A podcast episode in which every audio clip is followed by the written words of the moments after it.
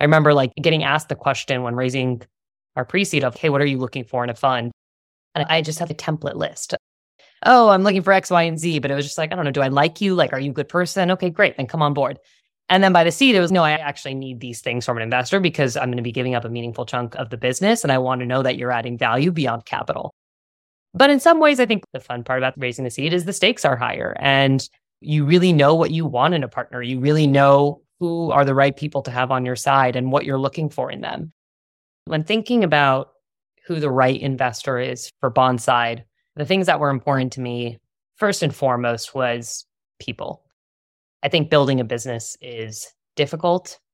Building a business takes up a big chunk of your life, a lot of years of your life. And you want to just make sure you're doing it with people that you genuinely enjoy talking to and you feel collaborative with.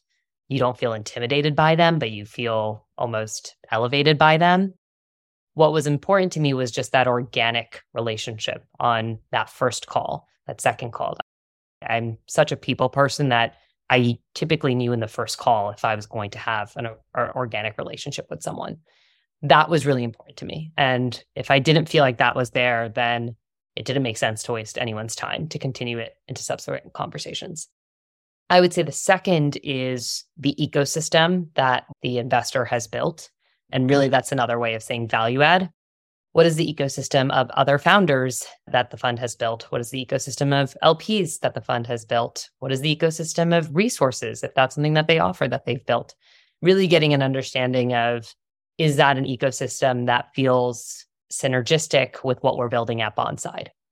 And I would say that every investor on our cap table today has that. There is some overlap in our ecosystems that makes it a really functional relationship to have them on our cap table. I loved all of the advice this week. The common thread that I see through all of Neha's advice are people and relationships. And doesn't it really all come down to people? Think about some of her biggest lessons.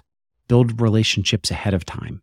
Have fundraising friends that are completely outside of your process, but you can go to for unfiltered advice. And when it comes down to it, be sure that you have good people on your cap table. People relationships, and ecosystems. Build those relationships, create great ecosystems, work with great people. I hope you're as inspired as I am.